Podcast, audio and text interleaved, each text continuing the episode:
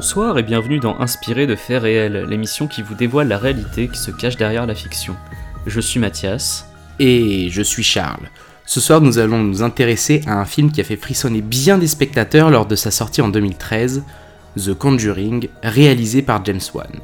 Nous allons vous raconter l'histoire de la famille Perron, qui aurait vécu dans une maison hantée du Rhode Island pendant près de 10 ans. Un voyage au bout de l'horreur dans lequel nous croiserons les Warren, couple d'enquêteurs du paranormal, des esprits et le fantôme diabolique d'une sorcière.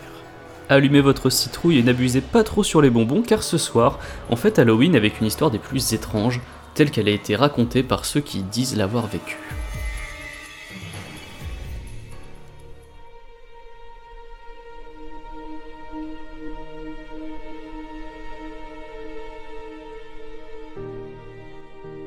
C'est en janvier 1971 que Caroline et Roger Perron s'installent à Harrisville, dans le Rhode Island. L'imposant bâtiment est un vieux corps de ferme qui compte pas moins de 14 pièces, entouré d'un terrain de 80 hectares. À leurs yeux, c'est l'endroit idéal pour élever leurs cinq filles, Andrea, Nancy, Christine, Cynthia et April. Un lieu calme, reposant, loin du petit appartement et de l'agitation de Willy Mantic, dans le Connecticut où il vivait jusqu'alors. L'emménagement à Harrisville sonne donc comme le début d'une nouvelle vie. Pourtant, dès les premiers jours, la famille Perron déchante. Il faut dire que le précédent propriétaire de la ferme a omis de leur raconter l'histoire des lieux. Le terrain est une ancienne plantation créée à la fin du XVIIe siècle. La ferme a été bâtie dessus en 1736, soit plus de deux siècles avant l'emménagement des Perron.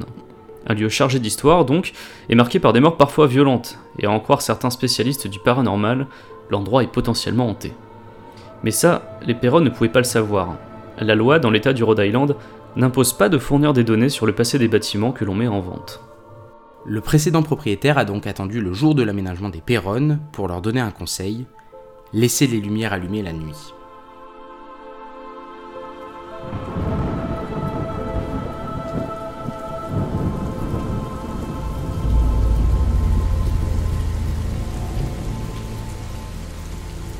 Ce fut le début de dix longues années de phénomènes paranormaux.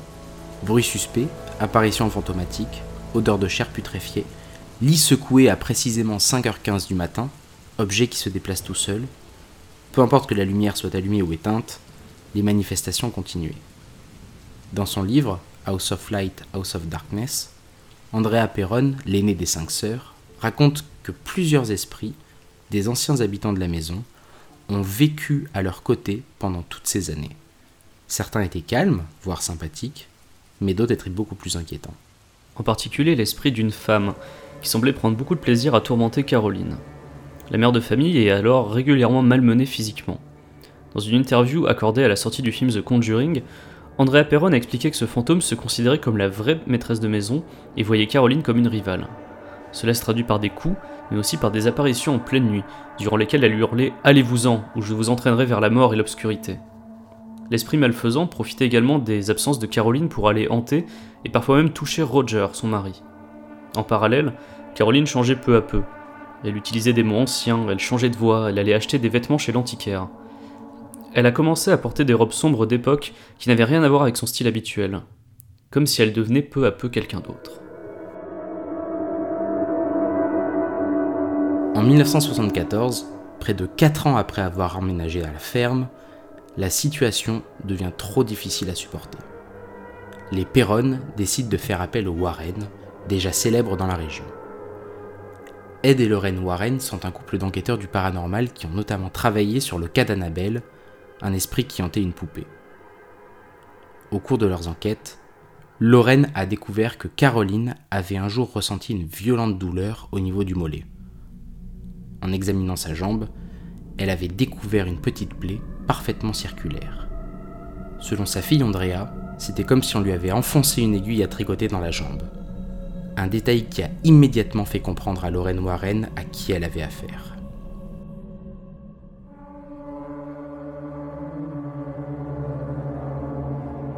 Née en 1812, Bathsheba Sherman était l'épouse de Judson Sherman, un agriculteur qui travaillait au début du 19e siècle près de la ferme des Perron.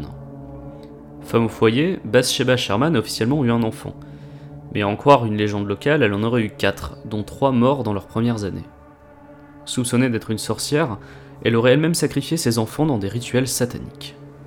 Au cours de l'un d'entre eux, elle aurait planté une aiguille à tricoter dans le crâne d'un de ses bébés. Un meurtre parmi d'autres, même si toutes ces histoires sont évidemment invérifiables. Mais Lorraine Warren n'a toutefois eu aucun doute.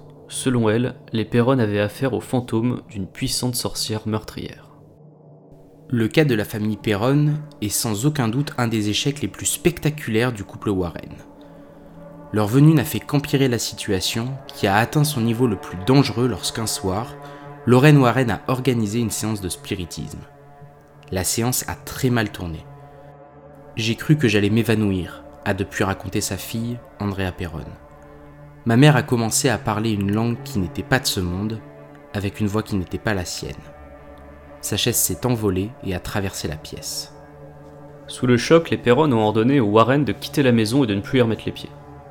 Une fois les chasseurs de fantômes partis, l'esprit de Bathsheba, enfin si tant qu'il s'agissait vraiment de Bathsheba, a finalement quitté le corps de Caroline. Toutefois, son esprit et celui des autres ont continué à tourmenter la famille Perron pendant six ans.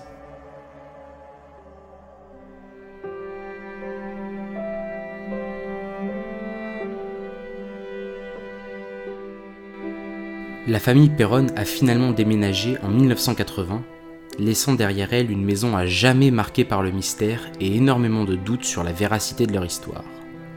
Et l'une des principales personnes à démentir l'intégralité de toute cette histoire n'est autre que Norma Sutcliffe, l'actuelle propriétaire de la ferme.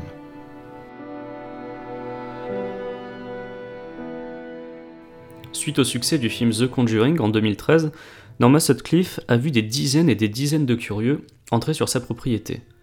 Si elle s'était retenue de dire sa vérité lorsqu'Andrea Perron a publié ses trois livres sur l'affaire, elle a fini par s'exprimer en avril 2014.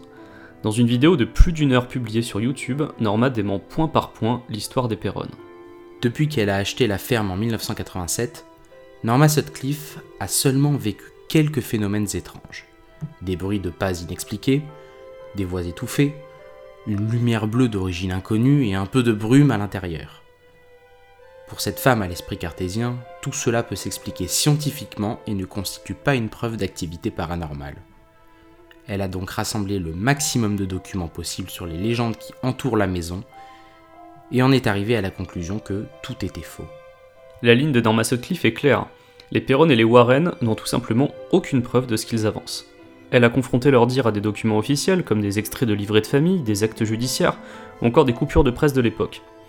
Elle a même contacté plusieurs personnes liées de près ou de loin à l'affaire, et pour elle c'est incontestable, il ne s'est absolument rien passé dans la maison avant et après son arrivée.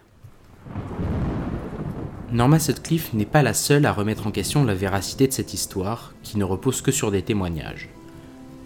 Dans un dossier consacré à l'affaire réalisée par le grand quotidien USA Today, le neurologue Steven Novella rappelle que la plupart des dossiers traités par Ed et Lorraine Warren sont invérifiables et potentiellement inventés de toutes pièces. Steven Novella connaît bien le sujet. Il est le président de la New England Skeptical Society, une association qui a contre-enquêté sur les affaires étudiées par l'association des Warren, la New England Society for Psychic Research. Les Warren sont très bons quand il s'agit de raconter des histoires, explique Steven Novella dans son interview pour USA Today. On pourrait faire beaucoup de films avec les histoires qu'ils ont écrites, mais il n'y a absolument aucune raison de croire en leur véracité. Les histoires des Warren ne seraient donc que ça, des histoires. Des histoires pas forcément basées sur des faits réels vérifiables, mais parfaites pour faire des films. Donc pas étonnant que le réalisateur James Wan ait voulu en porter quelques-unes à l'écran.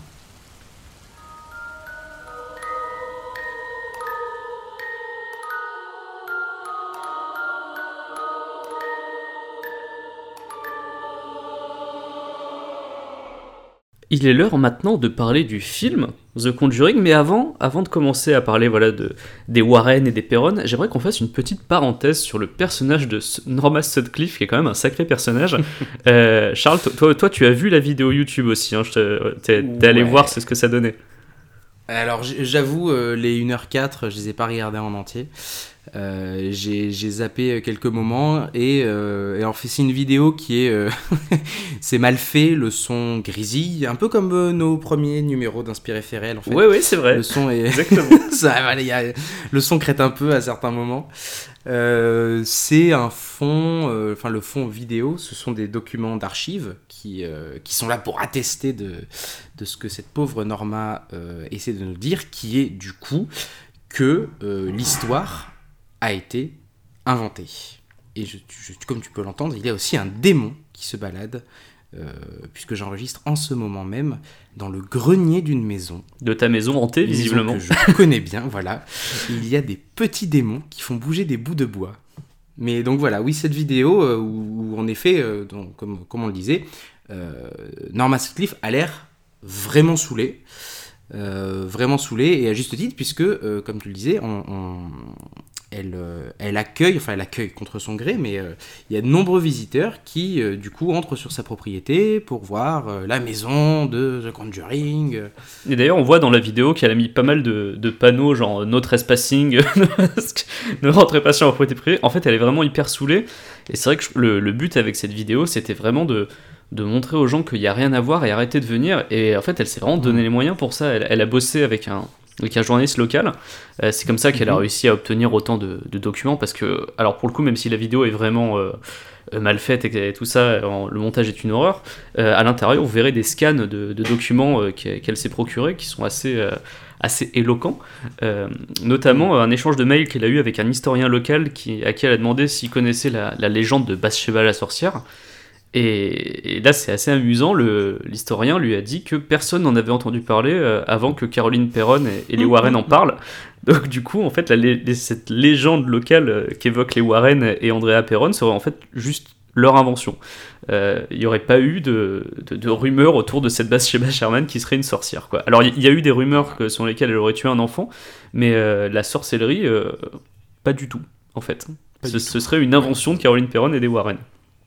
D'accord. Et, d'accord. et du coup, en, 2015, euh, cette pauvre Norma qui était du coup. Donc le film est sorti en 2013, hein, le film de James Wan est sorti en 2013, on, reprécise. En 2015, énervée, elle a euh, annoncé qu'elle allait porter plainte contre Warner Bros. Donc la société qui a produit le film The Conjuring, puisque euh, la médiatisation de l'affaire avait un peu ruiné son quotidien. Et est-ce que tu, d'ailleurs, est-ce que tu sais si ça a abouti cette, euh, cette plainte ou pas? Eh bien non, toujours pas. En fait, euh, elle avait dit qu'elle annonçait qu'elle voulait porter plainte, et en fait, depuis cet hmm. article qui était paru, je, bah, je crois que c'était dans USA Today que j'ai vu euh, mhm. ça. en fait, y a, on ne sait pas vraiment s'il y a eu de suite. On ne sait pas si elle a vraiment mis sa, sa, menace à exécution et porté plainte ou non finalement. Euh, j'imagine que si elle a demandé conseil à un avocat, l'avocat lui a sûrement dit que c'était un peu compliqué de se lancer contre Warner Bros. pour euh, un truc comme ça, où les mecs en face ont des avocats bien bien vénères. Donc ouais, et puis surtout que les, raisons, euh, c'est-à-dire qu'ils ont fait un film, c'est de la fiction le film. Et à aucun moment dans le film ils disent que c'est ça. Et à aucun moment dans le film ils disent que c'est à cet endroit-là quoi. Enfin, il n'y a pas de, il y, a rien dans le film qui, qui montre que c'est euh, cette maison-là à tel endroit. Et même dans les nombreuses featurettes que tu as euh, sur le, DVD, le Blu-ray, où on voit la, vraie mhm. famille Perron parler. Euh, il ne donne pas l'adresse, quoi, jamais. Alors il y a des photos, euh, ce qui fait que c'est plutôt facile à, retrouver. Euh, s'il y a une personne contre qui elle aurait voulu porter plainte, cette dame, ce serait plutôt contre Andrea Perron, qui, elle, dans son livre donc House of Light, House of Darkness, met beaucoup beaucoup d'informations, notamment le nom carrément du domaine de, la maison, parce que donc c'est une ferme avec, avec, plusieurs dizaines d'hectares autour et elle donne le, elle donne le, nom, c'est le Hall de Arnold Estate, c'est un truc euh, a priori un petit peu connu dans le coin, près d'Harrisville. Donc du coup, voilà, euh, là, euh, si tous les articles qui y en ligne disent que c'est ma fameuse maison hantée d'Harrisville, c'est grâce au livre d'Andrea Perron, en fait. D'accord. Et donc du coup, oui, Warner Bros n'est pas... Non, puis Warner Bros sont droit dans leur bottes. Oui, voilà, exactement. Exactement. Ok, bon ben euh, on, on laisse en suspens la pauvre Norma du coup. Oui, bah elle, elle continue à s'énerver Euh, régulièrement sur les réseaux sociaux, hein, si- si les gens veulent aller voir ce qu'elle ouais, devient. On, on peut, elle a un compte Twitter peut-être ou euh, je n'ai pas trouvé de compte Twitter, mais euh, en tout cas, ouais, elle poste des fois des. Enfin, il y a de, de temps en temps, il y a des articles dans la presse locale, genre le, le Providence Journal, ce genre de choses, où il y a des, il y a des articles où, où elle s'énerve assez régulièrement. Je crois qu'elle s'était énervée à la sortie de Conjuring 2, parce que même s'il était plus question Ah, de la famille Perron, bah, il était encore question des Warren, et donc du coup, ça relançait l'intérêt. en fait, à chaque fois qu'un film du, du Conjuring Universe euh, sort, euh, elle s'énerve un peu, la dame. C'est mais ce qu'on comprend, puisqu'il y a tout le temps des gens qui viennent chez elle, quoi. Ça relance un peu l'intérêt pour le, pour le film original. Quoi. C'est ça. D'ailleurs, le film original, euh, on va en parler tout de suite, après cette petite Oh, parenthèse sur fais de... Alors tu vois, tu fais de très belles transitions. hein. Ça, faisait, ça faisait quelques jours qu'on n'avait pas, euh, qu'on n'avait pas enregistré ensemble, hein, puisque c'est vrai qu'on l'a pas reprécisé, mais là je, je reprends mon, mon rôle hein, de, de Charles après l'épisode euh, avec Mimi. Un, un épisode, d'ailleurs, que- qu'en as-tu pensé, toi qui n'étais pas là pendant cet Eh épisode? ben, je l'ai. Alors, c'est chose assez rigolote. J'ai pu écouter inspiré de faits réels en tant que euh, en tant qu'auditeur du coup et pas euh, avec pas tous les, les petits a priori quand c'est toi-même qui fais le truc et que t'entends euh, des petits défauts partout et que t'es toujours énervé jamais satisfait là j'ai pu l'écouter de manière complètement détendue et honnêtement tu veux savoir honnêtement ce que j'en pense? Ouais. c'était un des meilleurs Oh. c'était sans problème un des meilleurs, mais sans déconner, c'était genre, c'était parfait. Ouais, mais c'est pas pareil sans toi. Super. euh. j'avais dit, j'avais dit que je reviendrais. Mais non, mais en vrai, le, le, le, le travail, enfin la connaissance de Mimi sur Stephen King était, euh, était euh, complètement, euh, complètement bien intégrée à, tout ça, et, donc euh, non, non, non, j'étais content. Et je tenais, à le dire, je tenais à revenir. Je voulais pas revenir comme ça, en faisant comme si de rien n'était. hop, je, je, je réendosse mon, mon costume de Charles et tout et tout. Euh, non, je, je voulais quand même bien préciser que. Bah écoute, je, suis très heureux de te compter parmi nos nouveaux abonnés euh, après cet épisode. Et d'ailleurs, je, je profite pour dire un truc aux éditeurs. Je sais pas si tout le monde l'a remarqué, mais en tout cas, si vous ne l'avez pas remarqué, il y a un petit euh, truc caché à la fin du dernier épisode sur ça. C'est juste après le générique, parce que des fois les, les gens coupent pendant le générique. Là, à la toute fin du générique, vous entendrez un magnifique rire diabolique de Charles, que si vous ne l'avez pas encore entendu, je vous le conseille tenté. Est-ce qu'on ne reviendrait pas tenté. au film euh, The Oui, Conjuring si, si. Euh, qui est un film qui nous a marqué tous les deux, hein, puisque euh, déjà ça a Ouais. signé, là, je pense, définitivement notre amour pour James Wan et surtout notre intérêt Mhm. pour ce qui s'est développé après ce film. Le Conjuring Universe, donc Conjuring 1, 2, euh, Annabelle et il y a oui. également The Nun Mhm. qui va bientôt arriver, je crois, qui, est- Mhm. qui est, qui est Et en d'ailleurs, production.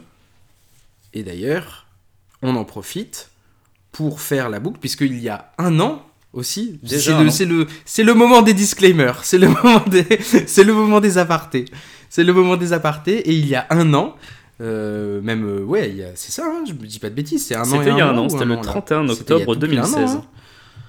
Euh, sortez notre premier numéro sur Annabelle. Un épisode avec Et un là- son atroce. Quand on réécoute aujourd'hui, Vous- on est désolé. vous déconseille de réécouter en fait aujourd'hui. Tout simplement, on vous déconseille de l'écouter. Il y a une version un peu plus clean qui est disponible sur YouTube. Si, si ça vous intéresse, mais, euh, mais le, le premier épisode sur SoundCloud est un petit peu compliqué à, à écouter aujourd'hui. Mais n'ayez crainte, il n'est pas impossible qu'on revienne sur l'histoire d'Annabelle, qui était très intéressante hein, d'ailleurs, euh, peut-être Mhm. plus tard. Je pense qu'il il- il faudra en reparler d'Annabelle. Notamment, il y a eu Annabelle 2 qui est sorti. Je Et pense oui. qu'il il faudrait peut-être faire une update, mais on, on verra ça pour plus tard. Alors du coup, Conjuring, dis-moi, qu'est-ce que t'as aimé? Eh ben écoute, j'ai euh, beaucoup aimé euh, déjà le, le fait qu'il y ait une tension constante pendant tout le film. C'est un truc qui Mhm. manque, je trouve, dans pas mal de films d'horreur, où on te, on te fait, dans la plupart des films d'horreur aujourd'hui, on te fait pas peur du début à la fin. C'est-à-dire qu'il y a un, il n'y a pas une angoisse qui c'est vraiment une succession a- de jumpscares. Et là, dans ce Mhm. film-là, en particulier Conjuring, je trouve qu'il y a une, une tension qui est présente euh, du début à la fin, et c'est ça qui me plaît principalement, je trouve. Et, et, je sais pas ce que Ouais. t'en penses, toi, tu, tu aimes bien cette tension aussi? Tu l'as ressenti Euh, Alors j'aime bien, je l'ai ressenti, mais après ça reste euh, la, la tension. Il y a des scènes qui font peur. Je trouve qu'il y a des scènes qui font vraiment peur, et on reviendra dessus. On fera un petit top euh, 5 des scènes euh, Mhm. euh, plus ou moins plus ou moins flippantes. Euh, je trouve que la tension, elle est douce, elle reste assez douce, tu vois. On a des moments de pause, on a des moments. euh, D'ailleurs, ça fait partie aussi des trucs que je n'ai pas aimé dans le film, c'est-à-dire que j'aime bien, euh, la, notamment le fait que la musique soutienne cette tension. Ce qu'on a souvent euh, chez, James Wan dans beaucoup de films d'horreur, évidemment, mais que, mais que je trouve euh, le, le, crew euh, autour de James Wan fait, fait particulièrement bien. C'est une musique avec des petits violons, des petits violoncelles, des trucs comme ça qui, qui, qui vont soutenir un peu les, la tension. Après, il la, je trouve qu'il la casse à certains moments, cette tension, et moi je trouve ça dommage, notamment, et euh, là ça va être, euh, c'est le moment de mon coup de gueule, dans les films de James Wan, dans, autour, disons plutôt de euh, Insidious, Conjuring et, et quelques autres, il se sent obligé, j'ai l'impression, d'avoir un duo comique ou un duo, qui, un duo un, peu, un peu normal, un peu à l'extérieur en fait.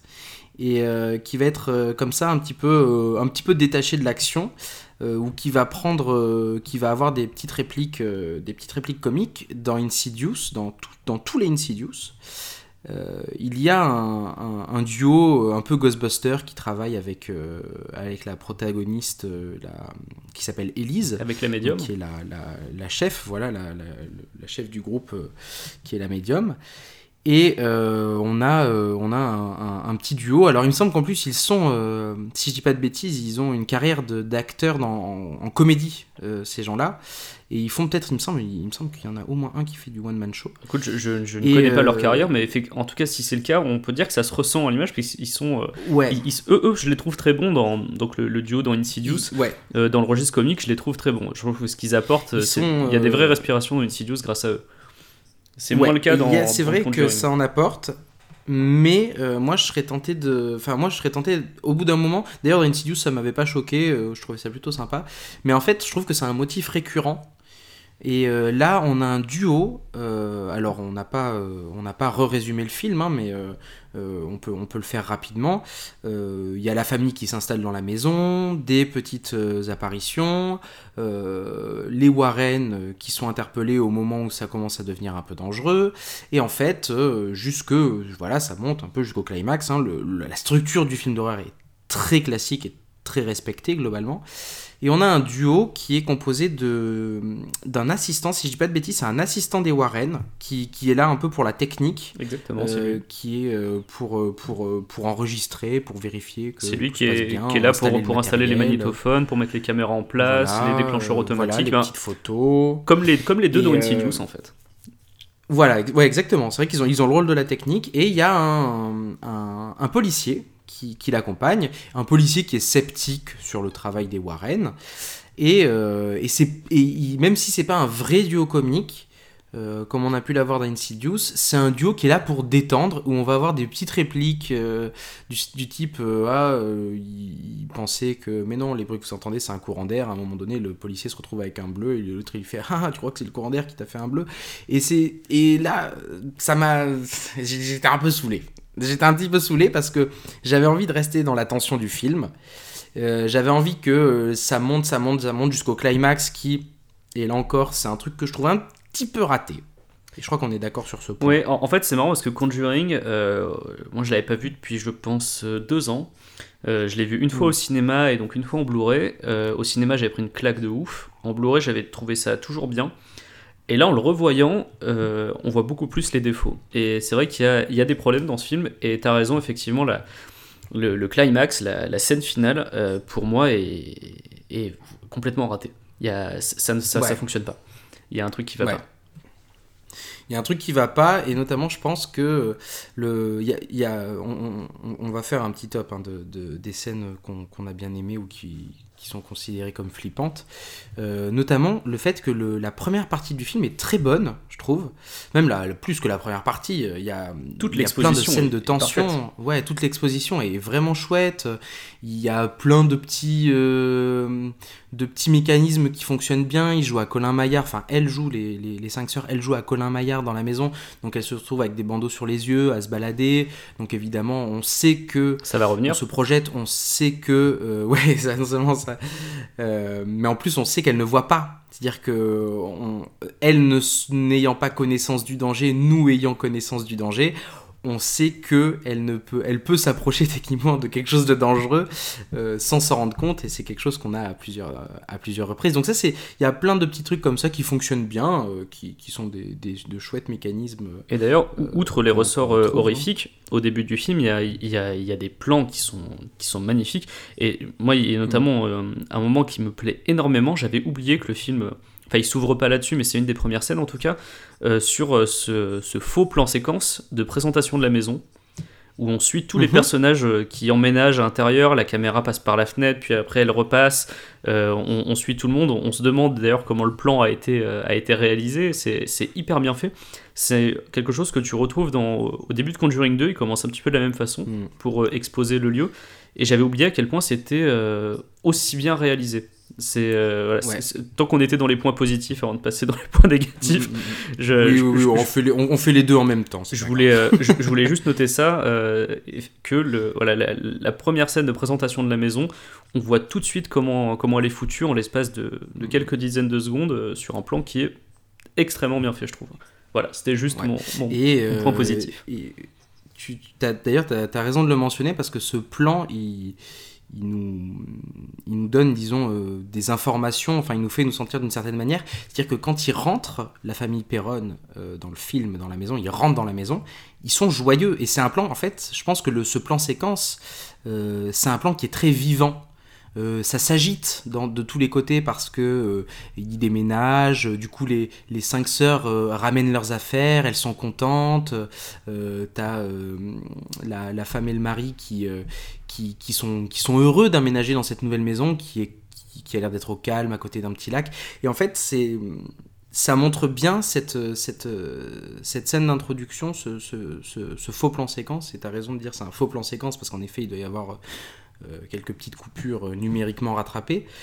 Mais euh, tu as raison de le mentionner parce que ça montre, on va dire, la vie de la famille et le fait que ce sont des gens qui sont joyeux, euh, qui ont l'air contents. Et ça dénote du coup avec la suite du film, où tu as une sorte de descente aux enfers, parce que c'est ça un peu le, le truc du film, c'est que de plus en plus, la, famille, ouais, voilà, c'est ça. La famille va, va, va, commencer à rentrer dans la peur, dans l'angoisse, et on, voit avec ce plan séquence que c'est quelque chose qui n'était pas du tout là au, au début. Donc ça, ça, nous fait, sortir du, disons, de... Euh, on aurait pu appréhender la famille comme étant une famille à problème, tu vois. Et à ce moment-là, ce plan séquence n'aurait pas du tout eu lieu d'être de la même manière. Et, mais là, euh, on, du coup, on suppose que c'est le, le, les, possessions, euh, l'horreur, la terreur qui va dégrader la vie de famille. Donc la terreur, la terreur elle se traduit à la fin, donc du coup, par cette dernière scène d'exorcisme dont tu dont avais commencé à parler tout à l'heure, euh, qui, qui, est ratée euh, à bien des égards. bah, elle, est, elle est ratée. Euh, elle est, en fait, c'est dommage parce qu'elle tranche avec beaucoup de choses du film. Le film est, est très posé. À un rythme Ouais, il est posé, mais euh, tu sais, on rentre tout de suite dans l'action. Enfin, on, rentre tout de suite dans le directement dans le dans, dans le dans le dur du film en quelque sorte. Hein. Euh, il y a des il y a un peu d'angoisse euh, dès le début. Oui, il y a des apparitions assez rapidement dans le film. C'est vrai que ça commence vite. Ouais, ouais, ouais. C'est c'est pas enfin on n'est pas dans un épisode de de chair de poule où la première le premier truc flippant n'est pas vraiment flippant. Vous savez, c'est toujours ah non en fait c'est un chat, ah non en fait c'est ceci. Là, il y a pas ça. Ah, y aura-t-il un reflet dans le miroir? Et en fait euh, non. ah oui, il y a le. Si, t'as raison, il y a le reflet du, petit garçon. Euh, mais euh, c'est ça que tu. Oui, c'est ça, parce que la, plupart du temps dans les films c'est tu vois le miroir, tu fais Ah mon dieu, elle va le refermer, et il y aura, y aura pas, de, pas de reflet dedans, parce que du coup, c'est le début du film, et donc du coup, il va pas y avoir James. Et eh ben si. Non, non, mais. et pas voilà. Et, et donc, oui, en fait, ce, ce rythme à la fin et ils essaient, on a l'impression, moi la manière dont je l'ai ressenti, c'est qu'il euh, y a une sorte d'emballement.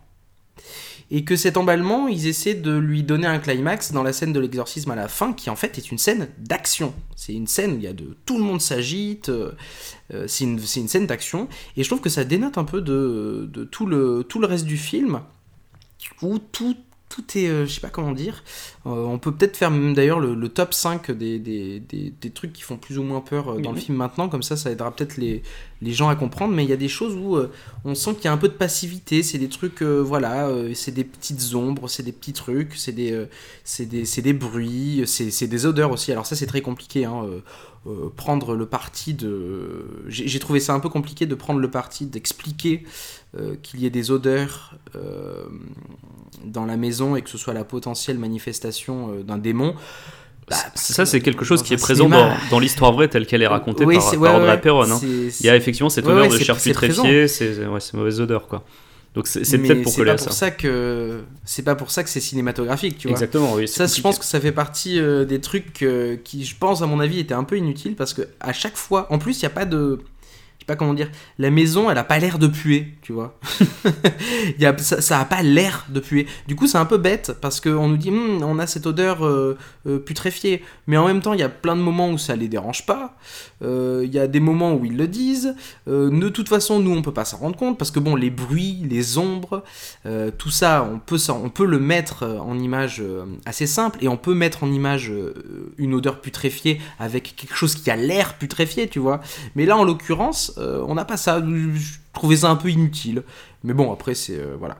C'est euh, c'est pareil. J'arrête avec les trucs qui m'ont pas qui m'ont qui m'ont déplu parce que globalement, j'ai bien aimé le film. Euh, bah, j'allais dire, tu vas arrêter, mais malheureusement, si on fait le top 5 maintenant, les deux premières du top 5, tu les as pas aimées. Donc, Non, ouais, ben les, les, ben les deux premières du top 5, pour moi, le, le top 5 des scènes, euh, des scènes d'horreur euh, classées de la moins flippante à la plus flippante, euh, pour moi, c'est tout ce qui tourne ben, autour, des, euh, ben, autour des corbeaux, déjà. Le, délire qu'il y a avec les oiseaux qui se qui s'éclatent contre la maison et à la fin euh, cette scène où on est censé avoir peur parce qu'elle est enfermée il y a une, des sœurs qui est enfermée dans la voiture et euh, et il y a des corbeaux qui cassent la fenêtre mais enfin non, quoi. Je sais pas si c'était une référence à. Eh ben alors- une alors, millième- je- je- je vais une t'avouer, millionième référence à très Hitchcock, honnêtement, mais- que je n'ai pas lu les trois livres d'Andrea Perron. J'en ai lu seulement des extraits. mais en tout cas, dans tout ce que j'ai lu, euh, il n'est pas Oh. fait mention euh, d'oiseaux qui s'écrasent euh, contre la maison. Euh, en tout cas, c'est absolument bah, pas ouais. mis en avant. Donc, euh, à moins que ce soit dans les dossiers Warren auxquels on n'a pas accès, puisqu'on précise qu'en fait le film est soi-disant basé sur les dossiers des Warren et pas sur le, le bouquin euh, d'Andrea. Euh. D'ailleurs, ils disent au tout début du film que euh, c'est basé sur un dossier des Warren qui n'a jamais été mentionné dans un de leurs livres parce que, soi-disant, l'affaire était tellement impressionnante que du coup, ils l'ont gardé pour eux et qu'ils l'ont pas mis dans leur bouquin. non mais c'est voilà, on, on en est là quoi. C'est les Warren. hein. On reviendra plus tard sur pourquoi les Warren c'était c'est sans doute des escrocs. Mais euh, voilà, en, en tout cas c'est c'est pitché comme ça. C'est en mode c'est basé sur un dossier de- des Warren dont on n'a jamais parlé. Donc peut-être cette histoire d'oiseau est et dans les dossiers des Warren, ce serait pas la seule différence qu'il y a avec l'histoire euh, vraie d'Andrea. Ouais. Mais du coup, ouais, cette scène avec, euh, avec le coup de la putréfaction, euh, voilà, je trouve que c'est un peu raté. Donc, ça, c'est le numéro 5. Les corbeaux. Maintenant, numéro 4. Euh, on aurait faire un petit. numéro 4, moi, c'est l'exorcisme. Euh, en lui-même, la scène d'exorcisme à la fin, euh, donc comme je disais, qui, euh, qui, qui rate son, qui rate le coche quoi. Alors il y, a quand même deux trois trucs à sauver, de- notamment visuellement. Je trouve ça assez malin d'avoir mis un drap sur le visage euh, de Caroline Perron pendant l'exorcisme, Ouais, avec cette scène où le sang jaillit et ça fait une tache Ouais. rouge sur le drap blanc. Il y a, il y a des choses qui sont assez, euh, assez bien faites, ou même quand le, le drap se fissure un peu et qu'on voit le visage de Bathsheba, puis euh, le, Ouais. le- le drap revient et c'est re-Caroline. Il y a deux trois trucs qui sont bien faits, enfin voilà, mais c'est ça tranche un peu trop avec le reste du film. C'est c'est vrai, c'est trop action quoi. Il y, a un il y a un truc qui va trop pas très bien. action et puis euh, je suis embêté parce que euh, des exorcismes on en voit beaucoup au cinéma. Et ça ressemble un peu à ça. hein, Et, euh, et ben ouais, oui, oui, c'est pas. euh, Quand tu regardes euh, des, ça. films comme euh, L'exorcisme d'Emily Rose ou des, ou des trucs comme Ouais. The, The Haunting in Connecticut ou, euh, ou The Last Exorcism, même le, le rite euh, dans certains trucs, ça, il y a- les scènes Mm. d'exorcisme sont tournées comme ça, en mode il y, a un- Ouais. y a un duel, mais un duel super héroïque, pas, pas un duel euh, comme, Mm. comme dans L'Exorciste, parce que là le duel dans L'Exorciste ressemble plus à un combat de boxe, comme on l'avait dit. Là, on est sur un duel euh, euh, vraiment euh, prêtre super-héros contre, contre créature de l'enfer, quoi. ouais, c'est- non, mais c'est vrai. Et je préférais la, la scène de l'exorcisme, et l'exorcisme dans l'exorcisme, et, euh, et à mon sens bien plus réussi et bien plus angoissant et bien plus. euh, là, je sais pas, il y a pas de. En plus, il y avait des attaques dans l'exorcisme, il y a des attaques personnelles, il y a quelque chose de, de, de- de violent, de personnellement violent. Là, euh, pff, ouais. Là, non, c'est c'est pas, c'est euh, juste, bah, je vais, je vais la tuer, alors laissez-moi tranquille. Ouais. Et, et, et t'as Edward qui fait non, sort de là, arrière, démon. Non, Et, et puis après, Ouais. voilà, bataille, bataille. Et ah, bah finalement, euh, je m'en vais, on sait pas pourquoi. Mais elle s'en va. Mm. Et ensuite, donc du coup, voilà. Numéro T'as- 3. t'as- tu veux rajouter un truc sur. euh, non, non, on peut, on peut passer au numéro 3. Numéro 3, euh, la scène de Colin Maillard. Ça faisait partie des. Ouais, voilà. Merci pour les bruitages. Euh, donc, grosso modo, les cinq sœurs jouent à un jeu auquel elles ont- dans lequel elles ont les yeux bandés et euh, elles, elles tournent sur elles-mêmes. Les quatre autres vont se cacher et elles, ont, elles doivent, sur demande de celle qui a le bandeau sur les yeux, taper dans les mains. Et elles ont, trois, elles ont droit à trois ou quatre, euh, trois ou essais pour pouvoir les, euh, les, les retrouver juste avec le son. C'est un, cache-cache avec, avec de l'aide, quoi. C'est. Ouais, voilà. Cache-cache les yeux bandés avec de l'aide. et, euh, et c'est très bien trouvé parce que, enfin c'est très bien trouvé, c'est euh, le, le fait qu'elles y jouent dès le début et que dans les, premi- les premières fois où elles y jouent, il n'y a pas de, y a pas de souci, il n'y a pas de Ça manifestation. sert juste à nous montrer la, la maison et à nous préparer pour plus tard quand, Ouais. il- quand le vrai truc va arriver. C'est nous habituer à, ça, comment ce jeu ça. fonctionne et en même temps découvrir la maison pour qu'ensuite la Mm. vraie scène flippante de Colin Maillard arrive et celle-là, bah du coup, Voilà. euh, je la prends bien dans la gueule. Et celle-là, elle fait, elle fait assez peur. Il y en a, il y en a même plusieurs, hein, il y en a plusieurs des petites scènes de Colin Maillard. Il y en a une avec la maman, notamment. Mhm. Je sais pas si tu, euh, si tu, euh, si tu t'en rappelles, où euh, la maman décide de jouer avec, avec une de ses filles. voilà, oui, à Colin oui, ça y est, oui, oui, bien Et, sûr. effectivement, et ouais, et, est et bien, cette scène, ça fait partie des, ça fait partie des scènes que j'aime bien. Euh, donc, euh, Car un la- invité la fille- surprise se mêle à cette partie de Colin Voilà. Maillard.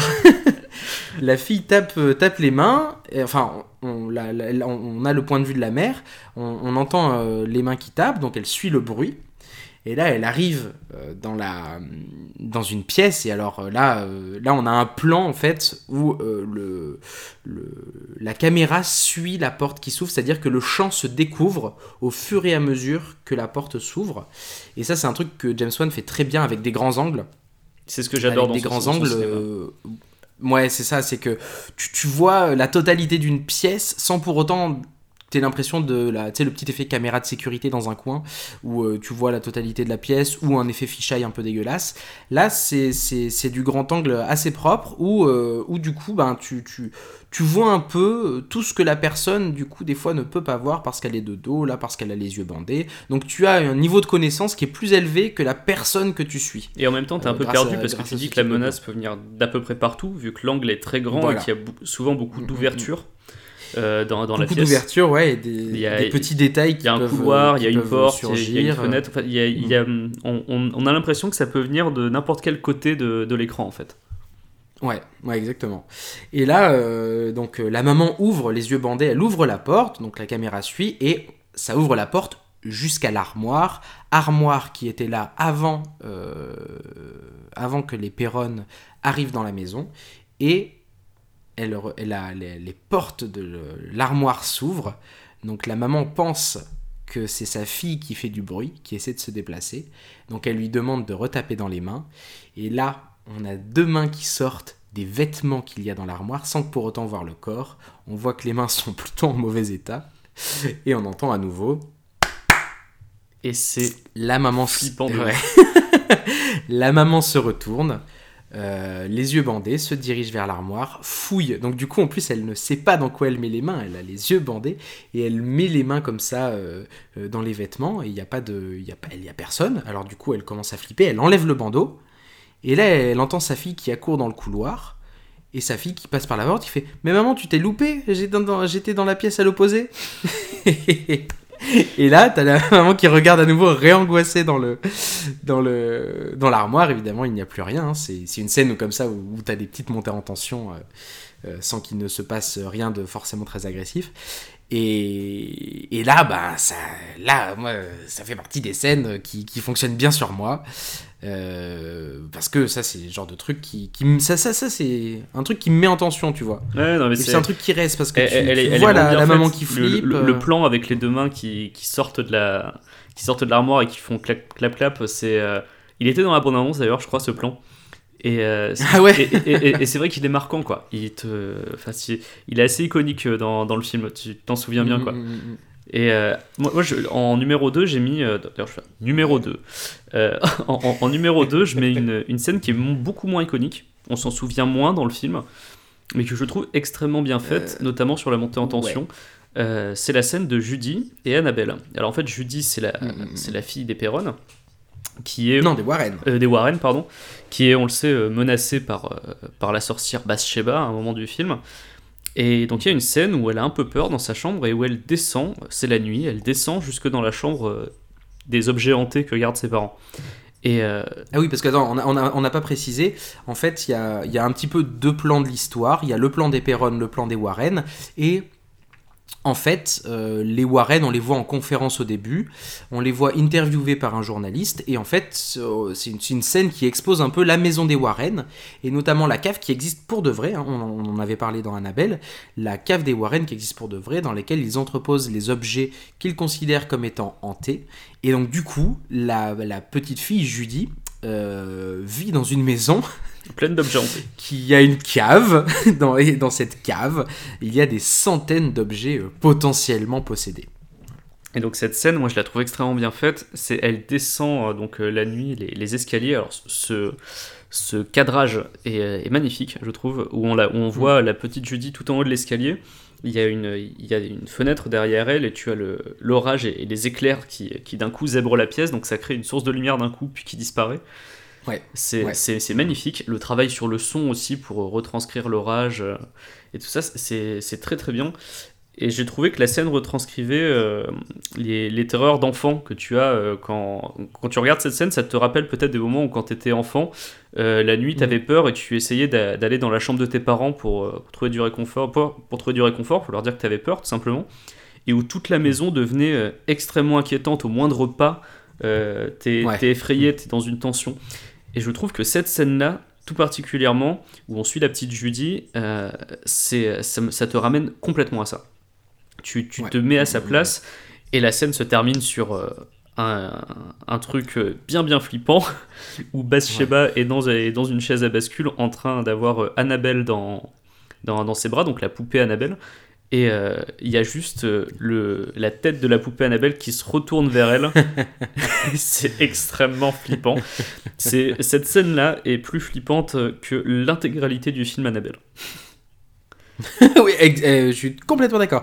La scène avec Annabelle dans Conjuring est plus flippante que le Les film deux Annabelle. scènes avec Annabelle, parce qu'on l'a pas mis dans notre top 5, mais Ouais. c'est vrai qu'il y a une scène d'ouverture avec Annabelle qui me rappelle un petit peu le début de Dead Silence, qui est un autre film de James Wan. Et, euh, et je trouve que la scène aussi est, est très sympa, mais elle est plus anecdotique par rapport au reste du film. C'est, Plus- c'est- oui, ça, ça ouais. concerne pas les Perron, et voilà. c'est pour ça qu'on l'a pas mise, mais elle est bien, elle est sympa. Donc Elle voilà, est bien, je- ouais. Et d'ailleurs, euh, ouais. c'est tout ce que j'avais à dire sur la scène euh, numéro 2. Et euh, je rajouterais à ça qu'en plus, c'est une scène qui sert. qui sert à. En fait, ça sert à créer l'univers.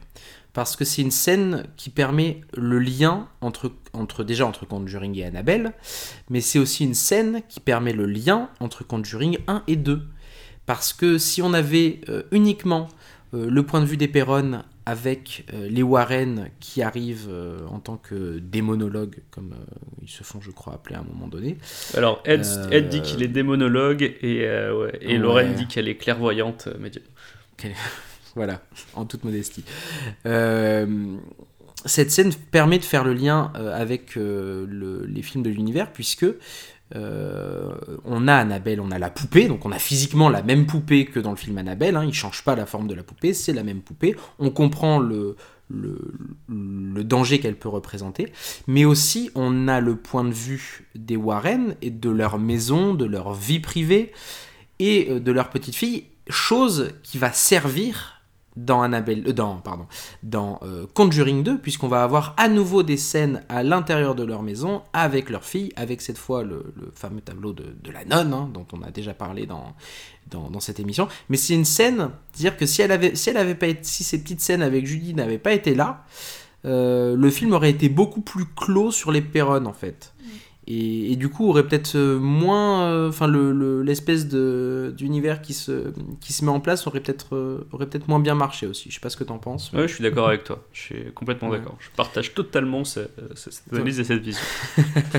On est on est d'accord. Et donc on en arrive au moment du Numéro 1. numéro 1. Numéro 1 qui est euh, une scène qui a fait flipper euh, jusqu'à mon père, puisque j'avais vu, euh, j'avais vu Conjuring avec mon père au cinéma. C'est euh, une scène qui n'est pourtant pas un, un moment de climax, ni, ni une scène... c'est pas forcément une scène hyper importante dans la narration du film. En revanche, c'est une scène qui, je trouve, est, bien faite et, euh, renvoie à, tous ces jeux euh, de cachés, absents, mais en même temps quelque chose que quelqu'un voit et, euh, du coup l'angoisse naît de cette, un peu de cette dissonance, cette dissonance entre ce que certains voient et ce que certains ne voient pas. C'est la scène où deux des cinq sœurs en fait sont dans la même chambre. Elles ont une chambre toute simple, voilà, avec deux lits, une place. J'ai oublié leur nom d'ailleurs aux, deux. Euh, mais disons que ce sont pas les plus petites. Euh, c'est, euh, je crois que c'est même les deux aînés qui vivent, dans la, même chambre. Et donc il y en a, une qui, qui sent, enfin qui a le pied, euh, vous savez comme, euh, comme on fait euh, souvent, qui a un- une jambe dehors, une jambe dedans quoi, dans la couette. Mais c'est parce qu'il fait ni trop chaud ni trop froid, chat. Ni- Voilà, c'est ça exactement. Et euh, le pied qui est dehors euh, se fait tirer au point que euh, ça tire euh, toute, toute, toute l'enfant. hein. Elle, elle, elle sort quasi- quasiment du lit. Et elle se réveille, donc du coup ça la réveille, elle fait Ah euh, Nancy, voilà c'est ça, c'est l'autre, il y en a au moins une des deux qui s'appelle Nancy. Elle fait euh, Ah Nancy, euh, arrête de me tirer la jambe, c'est pas drôle, j'en ai marre. Bon évidemment, nous on a vu le pied, on sait que Nancy n'a pas touché le pied. Ensuite, je sais. D'ailleurs, je sais pas si je confonds, mais il y a deux scènes euh, comme ça euh, dans les. Je sais pas si je les mixe, mais il y a deux scènes euh, qui se déroulent un peu de la même manière où il y a une odeur de putréfaction.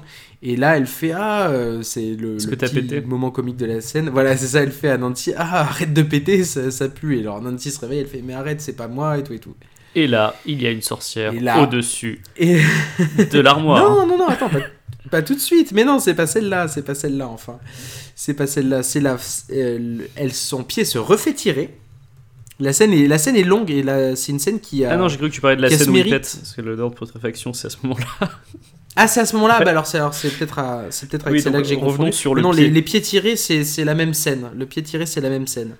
Non, j'ai juste, j'avais juste envie de, de parler de prout euh, dans, dans l'émission. Et Voilà, c'est tout à ton honneur. Les, les deux scènes. j'ai mixé les deux scènes. Euh, et donc, elle se refait tirer le pied cette fois en étant beaucoup plus euh, bougée.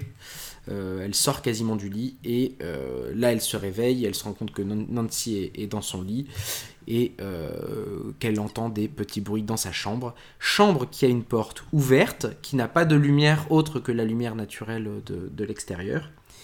Et là, l'angoisse euh, déjà qui monte, euh, on va dire, très lentement dans toute cette scène, c'est une scène qui fait quelques minutes, atteint son, son summum au moment où elle passe la tête sous le lit, elle vérifie qu'il n'y a rien, et en fait, l'ombre créée par la porte euh, qui, est, euh, qui est ouverte, du coup, qui est complètement ouverte, et elle est, elle est tellement ouverte qu'elle va jusqu'au mur, euh, elle touche le mur, quasiment.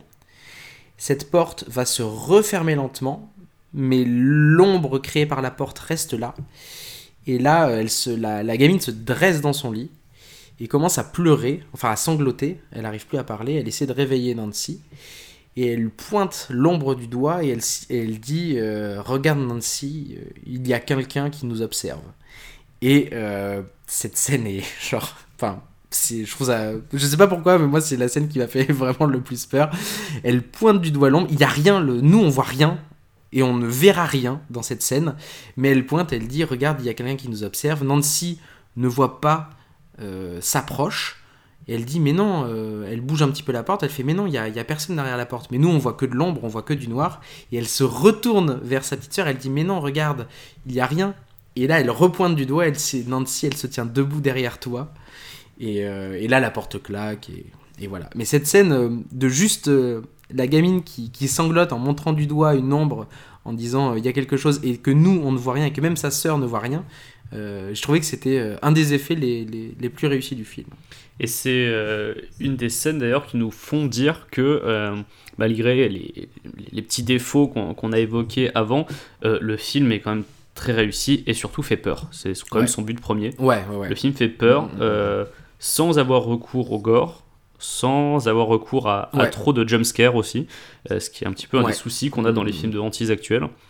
Euh, c'est très bien fait. Il y a, voilà, on n'a pas grand chose d'autre euh, à dire euh, là-dessus, sur les bons points et les mauvais points. Voilà, grosso modo, c'est un très bon film. C'est un bon film. on, a, on, a, aimé, et même, même des années après, même en le re-re-revoyant, ça, ça fonctionne globalement très bien. On va en venir à une autre partie que vous attendez sans doute, les différences entre le film et l'histoire telle qu'il est racontée, puisque vous avez tous peur quand vous voyez qu'il y a marqué inspiré de faits réels sur un film. Euh, bon, alors là, euh, même l'histoire telle qu'elle est racontée est potentiellement entièrement fausse, donc rassurez-vous. Euh, mais là, on va quand même, euh, on va quand même voir les différences entre le film et l'histoire telle qu'elle est racontée par Andrea Perron, hein, puisque nous n'avons pas eu accès au dossier des Warren, qui sont d'ailleurs sans Malheureusement. complètement bidon, bidonnés, hein, puisqu'on on va revenir sur les Warren dans quelques instants. Et je vais peut-être te laisser. je sens que j'ai beaucoup parlé là. Je vais peut-être te laisser. eh ben, écoute, oui, bah, je peux. Bah, Tant qu'on était sur tout à l'heure on parlait de, de la scène finale d'exorcisme, euh, il y a une énorme différence euh, entre les deux. Euh, c'est que, donc a priori dans leur dossier, les Warren laissent entendre qu'ils ont réussi, alors qu'en vrai, pas du tout. Mhm. Mais alors, pas du tout. ils ont même grave merdé, on peut dire. ils sont restés que quelques mois dans la maison et Andrea raconte dans son livre qu'elle est même pas sûre qu'ils aient bien identifié l'esprit maléfique. Parce qu'en fait, euh, ah. Bathsheba la sorcière, euh, et ça d'ailleurs, c'est Norma Sutcliffe, l'actuelle propriétaire, l'a confirmé, euh, elle n'a jamais vécu dans la maison. Donc du coup, c'est compliqué dans, la grande convention des, fantômes et des esprits frappeurs qu'elle soit attachée à la maison, puisqu'elle n'y a pas mm. vécu et qu'elle n'y est pas morte. Donc les histoires de sorcières, ça vient, comme on l'a dit précédemment, sans doute de, de Lorraine Warren et de, et de Caroline Perron, et rien ne prouve que la dame était une sorcière. Euh, et d'ailleurs, à ce, à ce titre-là, les, les Warren euh, sont, euh, enfin, vivent presque avec eux à un moment donné. Est-ce que ça, ça a été. Oui, oui, ils sont installés. Ça, c'est vrai. Ils sont installés avec ils eux. Ils sont installés, bah, justement, je crois, quelques semaines, du coup, pour vérifier l'activité, qu'est-ce qui se passait. donc, comme, comme Lorraine était, était médium, elle pouvait suivre à, peu près en temps réel à quel niveau de, de galère on mm. en était. Donc, euh, donc ils, étaient, présents à un moment. Euh, par contre, ce qui est très différent, euh, c'est que dans le film, on a, tout va très très vite. On a l'impression que les Warren sont arrivés au bout de quelques mois, enfin ils sont arrivés quelques mois après l'emménagement, alors que dans l'histoire, l'histoire vraie, ils sont arrivés, ils sont arrivés 4 ans après quand même. Donc il y a quand même eu 4 ans. Mais ils ont été sollicités, ils ont été sollicités plus tard? Oui, beaucoup plus tard. Ils ont été sollicités seulement 4 ans plus tard. Euh, parce que euh, des apparitions euh, fantomatiques, des esprits frappeurs, si tu crois Andrea Perron, il y en a eu dès le début, en fait, dès le premier jour. Hmm. Mais vraiment dès le premier jour, quand l'ancien propriétaire a dit laisser les lumières allumées la nuit, ce genre de choses. juste après, par exemple, Andrea dit qu'elle a, dans son livre, elle raconte qu'elle a croisé un homme qui était dans le salon. Mais un homme, genre, elle, elle pensait pas que c'était un esprit au début parce que c'était comme s'il était en chair et en os, tu vois, comme, vraiment physiquement, comme si c'était vraiment un monsieur. Et euh, en fait, euh, ses sœurs l'ont vu aussi. Et a priori, il n'y a jamais eu de monsieur. Le, le, propriétaire qui est, qui est venu était venu seul, et donc du coup, c'était un esprit. Et d'ailleurs, elles l'ont revu par la suite, cet homme. Donc euh, c'est ce, ce, genre de choses, il y en a eu tout le temps, la mère voyait des choses, des ruptures brutales de température, bon ça c'est classique, hein. mais il y avait beaucoup beaucoup mm. d'esprits, si tu crois Andrea Perron. D'ailleurs dans le film, on voit quelques autres esprits, notamment le gamin, euh, mais dans le film, il les montre tous comme des choses, euh, comme des esprits euh, forcément maléfiques ou forcément qui sont là pour faire peur. Alors que dans les faits, enfin dans les faits, dans l'histoire racontée par Andreas, du moins, euh, c'était pas le Mm. cas. En fait, il y, a- il y en avait plein. Il y en avait même un qui était très sympa, a priori, qui, qui venait dire bonne nuit aux filles le soir. Genre, il leur faisait. un- il venait leur faire un bisou comme une grand-mère quand elle va coucher ses gamins, tu vois. Ses, ses Mais petits enfants, non, si, en, en mode euh, allez, Le, fantôme bisou Ouais, le, le fantôme Ah, bah, sympathique. euh, oui, pas, en, pas bisou à des petites filles en mode creepy, hein, vraiment en mode, euh, en mode, en mode papy, quoi. Donc, il y avait aussi des, euh, des fantômes qui étaient en mode, euh, en mode loop, tu sais, on, on le voit un petit peu dans Insidious à la fin quand ils rejouent tout le temps la même scène. Bah là, il y avait En notre. mode loop euh, oui, en- qui, qui Ah faisait oui, une boucle, euh, loop, une euh, boucle tu veux dire temporelle. avec deux os? Oui. Ok, d'accord. Euh, Il y a notamment, ça c'est Andrea qui le raconte, tu- on- elle voyait une mère de famille qui faisait à manger euh, à, bah, à la famille dans la cuisine. Donc tu avais la, la famille fantôme qui était à table, elle les servait, euh, et il y a eu un petit effet, ça c'est assez marrant, c'est Andrea qui raconte ça toujours dans son livre, il y avait un petit effet les autres. C'est-à-dire que les fantômes ont pris conscience de la, Ah, de oui. la présence de Caroline, la mère de famille, et pensaient que c'était elle le fantôme. Tu vois, un peu que- comme si les fantômes qui étaient donc en boucle n'avaient pas conscience d'être des fantômes. C'est, je, je trouvais ça assez, assez foufou dans, dans son Oui, bouquin euh, quand elle raconte ça. Ouais. Donc c'est, ça, c'est une des nombreuses, euh, une des nombreuses variantes entre le film et, et l'histoire euh, d'Andrea. C'est que voilà, les, les fantômes n'étaient pas tous méchants, quoi. C'est, il faut... Oui, c'est ça, c'est ce qu'elle dit, c'est que euh, j'ai aussi vu une interview d'elle euh, à la télé, euh, ça n'a pas été que des moments d'angoisse. hein. Ça, bah, c'est pour ça que son livre s'appelle House of Light, House of Darkness. C'est parce qu'il y a eu, il y a eu des moments durs et il y a- y eu des, des beaux moments dans, dans leur vie. Ils ne seraient pas restés Mm. 10 ans dans la maison si Oui, ça voilà. avait été Mm, mm. que l'enfer tout le temps, quoi. Donc ça, c'est, c'est- voilà, ça, ça fait partie des choses qui sont pas montrées dans le film. On a l'impression qu'ils vivent un enfer du début à la fin, mais limite ça s'est apaisé après le départ des Warren en 74 en fait. Les six dernières années ont été relativement tranquilles.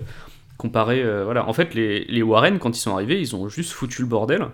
Et euh, c'est pour ça qu'ils se sont fait virer limite à coup de pied au cul de la maison en fait. Mm, mm. Oui, oui, d'ailleurs, c'est quelque chose qu'on peut mentionner dans les, dans les différences et, et les similitudes entre le film et l'histoire vraie, c'est que euh, le père, visiblement, n'était pas euh, trop pour une intervention des Warren. Oui, pour lui, c'était Dans la vraie des branques. hein. Euh, le-.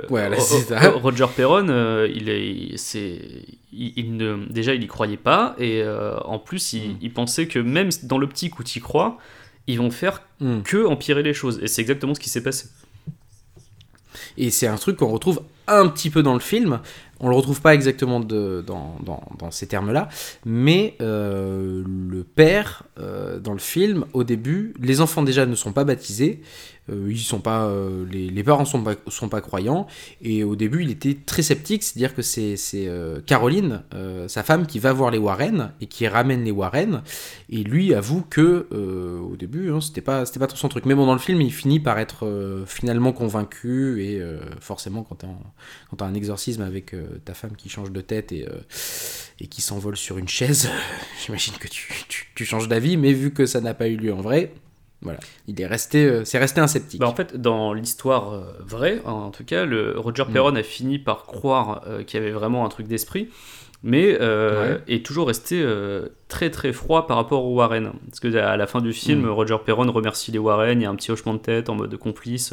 Je remercie. euh, oui, oui, puis euh, Ed lui répare sa voiture, enfin ils deviennent un peu papotes, mais, Ouais, euh, mais presque, c'est un petit peu ça. hein. Alors que là, pas du tout. En fait, dès le début, Roger Perron, donc du coup, ne, ne voulait pas que, que les Warren viennent. Il a d'ailleurs accueilli hyper froidement le fait que Ed, qui était donc des monologues, mais aussi très croyant, euh, leur conseille de se tourner vers la religion, que ça pourrait les aider. Et lui, il était en mode, Mm. bah, euh, je vois pas en quoi. Enfin, tu vois, Ouais. Et en fait, la séance de spiritisme qu'il y a eu à la fin, parce qu'il n'y a pas eu de- d'exorcisme euh, dans l'histoire vraie, Oui. ça s'est terminé par une séance de spiritisme qui a très mal tourné. Euh, d'ailleurs, la séance, la Caroline Perron a failli mourir hein, pendant cette séance, et c'est d'ailleurs pour ça que qu'il les a virés manu militari de la maison, quoi. Parce que Caroline était en train de saigner parce qu'elle était tombée, qu'elle s'était fait une blessure à la tête quand elle s'était effondrée au sol. Et euh, les Warren ont dit qu'il fallait pas appeler la police ou une ambulance parce que sinon ça, ça allait foutre la merde, hein, on comprend, parce que ben, c'est pas des professionnels. euh, là, il y a non-assistance à personne en danger, aggravation, enfin, clairement tu peux aller en tôle. euh, parce que c'est toi qui as fait cette séance et la meuf est, en train de perdre du sang, donc, donc voilà, ils voulaient pas contacter la police ou une ambulance. Euh, heureusement pour Caroline, Roger euh, avait quelques connaissances en, voilà, en, en soins et il savait que elle avait peut-être une commotion mais que ça pouvait s'arranger Mhm. donc il s'est occupé de sa femme et voilà après avoir viré euh, limite à coup de pied au cul les Warren. Et voilà, c'est ce qui s'est passé. Et donc, si c'est dans le film, si dans le film ça se finit bien, c'est soit parce qu'ils voulaient absolument un happy ending pour le film, soit parce que dans Mm. leur dossier, les Warren euh, disent que ça s'est bien fini. Ça peut être leur version, mais euh, selon Andrea, euh, non, non, c'est- ça a été un échec total. C'est- Et ouais. pour elle, les films qui ont été faits, ils servent uniquement à, donc là je cite, hein, c'est elle qui l'a dit dans une interview, à glorifier la carrière des Warren. Elle a dit ça 40 ans plus tard, euh, ap- après l'affaire, et elle dit que même Lorraine, avec qui elle est toujours en contact, euh, lui, a, Mhm. lui a dit qu'elle était désolée euh, pour ce qui s'était passé et qu'elle a reconnu elle-même que faire la séance euh, avec une médium sans beaucoup de préparation, euh, c'était une, une très mauvaise idée. Quoi. Donc c'est, elle, a eu, elle a eu droit à des excuses euh, 40 ans après la, la séance de spiritisme. D'ailleurs, les deux, et Andrea et Lorraine, ont été consultantes. Oui, euh, sur- sur le donc film. elles ont dû être. euh, ouais. Exactement. Elles ont aidé les scénaristes, visiblement. Oui, oui, euh, bah Andrea, c'est un petit peu, c'est un petit peu euh, normal, puisqu'elle a, elle a écrit quand même trois bouquins sur, sur le sujet, donc elle a quand même beaucoup. de- Et puis Ouais. surtout, elle a vécu l'histoire. Donc, euh, donc, ouais, forcément, elle était là. Et euh, il y a aussi le côté, euh, comme ils ont vraiment misé à fond leur com sur euh, inspiré de faits réels, euh, c'était Ouais. important aussi euh, d'avoir euh, d'avoir la- la- l'appui des, des Perron et des Warren, quoi. Mm, mm, mm. D'ailleurs, ça fait partie de ces choses qui euh, sont fortement explicites et sont pas toujours. euh, Enfin, je trouve que c'est pas toujours euh, bien amené, mais c'est ces cartons euh, en début et en, et en fin qui te disent. attention, ceci est une histoire vraie, et qui à la fin te disent les Perronnes finiront par déménager, ceci, cela. Ouais, six ans après, Genre, en fait. comme des effets. ouais, C'est- voilà. ça. ouais, puis C'est ça qui est marrant, c'est ils c'est par des- déménager, genre en mode quelques mois plus tard, s'ils avaient trop peur. Non, non, six ans après. c'est ça qui est, qui est marrant. Et, puis même, c'est des effets de réel tellement. Enfin, c'est pas forcément utile. Mais bref, bref. Bah, ap- après, ça, ça a beaucoup aidé, je pense, le film à marcher, parce que c'est vrai que quand tu vois un film inspiré Oui, d'une ouais. histoire vraie, ça, ça attire la curiosité. Mais après, quand même, euh, même les gens qui l'ont vécu disent que le film euh, est, est un peu fidèle. Genre, euh, Andrea, elle, elle a dit qu'il y avait certes beaucoup d'éléments de vérité, mais qu'il y avait aussi quelques moments de fiction, et que, euh, Mm. voilà, on- je, le, je le rappelle encore, dans la réalité, ce n'était pas 100% horreur. Voilà. Andrea, euh, elle dit qu'il y a des fantômes qui l'aimaient bien, que quand ils venaient l'emmerder et qu'elle n'avait pas le temps, euh, elle leur disait de la laisser tranquille et ils partaient, genre des, des fantômes respectueux visiblement. et que euh, quand, quand les parents ont vendu la maison, donc euh, c'était euh, c'était euh, dix- c'était 10 ans après avoir emménagé, donc c'était en 81 ou, en- ou fin 80 je crois. Andrea et ses sœurs ont été vraiment tristes qu'ils vendent la maison parce que, elles Mm. le- elles l'ont dit elles euh, ensemble en interview, euh, malgré tout c'était la maison quoi. C'était la maison de leur enfance, Mm. malgré tout ce qui s'est euh, passé, tout ce qu'elles ont vécu. Euh, le fait que leurs parents décident de vendre et de s'installer ailleurs, ça a été un, un coup dur quoi pour elles. Donc euh, on imagine que ça a été un soulagement pour Caroline Perron si le quart de ce qui est raconté est vrai, mais pour les filles, euh, Mm. c'était compliqué quoi. C'était pas facile. Donc, euh, donc voilà, c'était pas 100% horreur quoi. Euh, Ok. je vais, on va- ah oui, bah, je vais peut-être juste terminer sur, euh, sur euh, comme tu disais, sur les Perron et les Warren qui validaient le film et qui ont surtout participé Ouais. au développement. Donc tu as dit qu'Andrea et Lorraine avaient été consultantes, donc elles sont venues sur le tournage. Mm, mm. Euh, Il y a eu des entretiens d'ailleurs avec, euh, avec James Wan, et Ouais, ses avec les scénaristes. scénaristes et ouais. Mm. Euh, et d'ailleurs, c'est assez marrant. c'est une anecdote que j'avais trouvée sur, sur IMDb. Donc, je- je- généralement, elles sont justes. Alors, Ils citent pas la source originale, mais généralement, elles sont justes. Euh, qui disent qu'il y a eu une anecdote hantée pendant le- la préparation du film. et ça, c'est tu, Évidemment. tu le retrouves dans tous les films euh, paranormal, euh, paranormaux inspirés d'une histoire vraie. hein. C'est toujours, il y a toujours une, une rumeur de trucs qui se seraient passés sur, sur, le, sur le tournage. sur Annabelle, c'était un technicien qui s'était fait griffer. Là, Là, c'est euh, une conversation téléphonique entre les scénaristes et, et Lorraine Warren, qui sont en train Mhm. de discuter de, de, de détails sur, sur, sur le script. Et la ligne se met à bugger. Et il y a des sons étranges, des grésillements, et puis ça coupe. Je- Alors je pense que je vois pas trop ce qu'il y a de- d'hyper paranormal euh, là-dedans. Moi non plus. Que Ça m'arrive souvent. Ils avaient peut-être juste euh, pas de réseau, hein, c'est quelque chose qui arrive.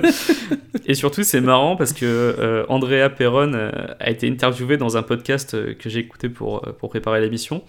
Et euh, il y a un moment où euh, c'est pareil, genre euh, ça coupe. il, parle par Ah. Skype et d'un coup il y a une rupture de connexion et le, et le présentateur du podcast, donc c'est Brainwaves que, que s'appelle le podcast, Mm. le présentateur est en mode euh, Ouh, il se passe un truc super bizarre, on vient de perdre la connexion avec, Laure- avec, avec Andrea. Alors que justement, on était en train de parler de ce passage où il y avait le fantôme. Donc non, euh, ne surinterprétez pas tout, euh, c'était peut-être juste un bug de connexion. Donc voilà, Quelqu'un venait de lancer Netflix. euh, voilà, c'est le genre de choses qui peuvent arriver. euh. Sinon, sur le développement du film, il faut savoir que toute la famille a, a participé à, à des featurettes qu'on voit dans le, Mhm. Alors moi j'ai le Blu-ray, donc on le voit dans le Blu-ray, je sais pas si c'est présent dans le DVD. En tout cas c'est des trucs qui sont présents sur YouTube aussi, si vous voulez regarder. Les featurettes de Conjuring sont dispo sur YouTube. Et on voit notamment ben, Roger Perron, Caroline Perron, Andrea, Nancy, euh, tous les vrais qui parlent et qui, qui racontent euh, leur version, ce qui s'est passé. voilà, pas les acteurs, les, les vraies personnes. Euh, D'ailleurs les acteurs, euh, Patrick Wilson et Vera Farmiga, euh, donc c'est eux qui jouent le, le couple Warren, pour préparer le Mm. tournage, sont allés chez Lorraine, dans son musée de l'étrange au Connecticut pour, pour s'entretenir avec elle, pour développer Ouais. les personnages ensemble. Et Lauren Warren, qui était donc très très impliquée dans la production du film, fait même un caméo à un moment. Euh, c'est Ah oui, oui, oui, c'est au début. C'est pas au début, c'est en fait c'est dans la, c'est la deuxième scène de, de, de cours. C'est donc tu as euh, Mm. euh, donc Patrick Wilson et Vera Farmiga qui sont en train de, de donner une conférence à laquelle assiste Caroline Perron. C'est le moment où elle va aller les voir à la sortie de la conférence pour pour leur dire de, de venir chez, dans sa maison pour chasser le mal. Et bien dans les nombreuses personnes qui sont assises au premier rang de la conférence, il y a, il y a une petite vieille avec un air un petit peu fou. Et bien c'est Lorraine Warren. Voilà. c'est ça. D'ailleurs, ça me fait penser que on n'a pas parlé du, euh, on n'a pas commenté le casting. Euh, casting que moi je trouve euh, vraiment pas mal et notamment les cinq, les cinq sœurs. Oui. Oui, oui, elles Euh, sont- on les reverra. euh, vous, vous, vous aurez l'impression d'avoir déjà vu leur tête parce que c'est, elles sont toutes très jeunes, mais j'ai l'impression qu'elles ont déjà toutes tourné dans plein de films. C'est un peu le cas pour Euh, certaines, effectivement. Ouais, il y, en a au moins deux trois où, euh, où- qui, qui ont, qui ont joué dans, dans plusieurs autres films et plusieurs blockbusters. Est-ce que, tu- est-ce que tu les as en tête sont, hein je trouve qu'elles sont toutes très bien. Est-ce que tu les as en tête que- Parce que moi, je- moi j'en ai une Le nom des actrices, qui, non que je me suis dit, j'ai déjà vu cette tête quelque part. Bah, il y en avait une, c'était la version jeune de Jessica Chastain, non? Euh, ah oui, c'est vrai, Euh, c'est il y en pas a faux. une euh, qui- Mackenzie Foy, qui effectivement. une- est- ouais. Non, moi je parle de celle Dans qui joue euh, Christine. Il me semble que- qu'elle joue. De Christine. Alors Christine, c'est une, de, une Euh. des deux justement qui sont euh, présentes quand il y a les scènes euh, très très flippantes que tu évoquais. Euh, ah c'est oui, qui a les alors yeux il y a très Nan- clairs. Nancy. C'est celle qui a l'air Ouais, d'avoir ouais, 12 je ans vois. à peu près euh, dans le film. Oui, ouais, elle est jouée par Joey King et c'est assez amusant parce que Joey King a failli être dans le Conjuring Universe de nouveau.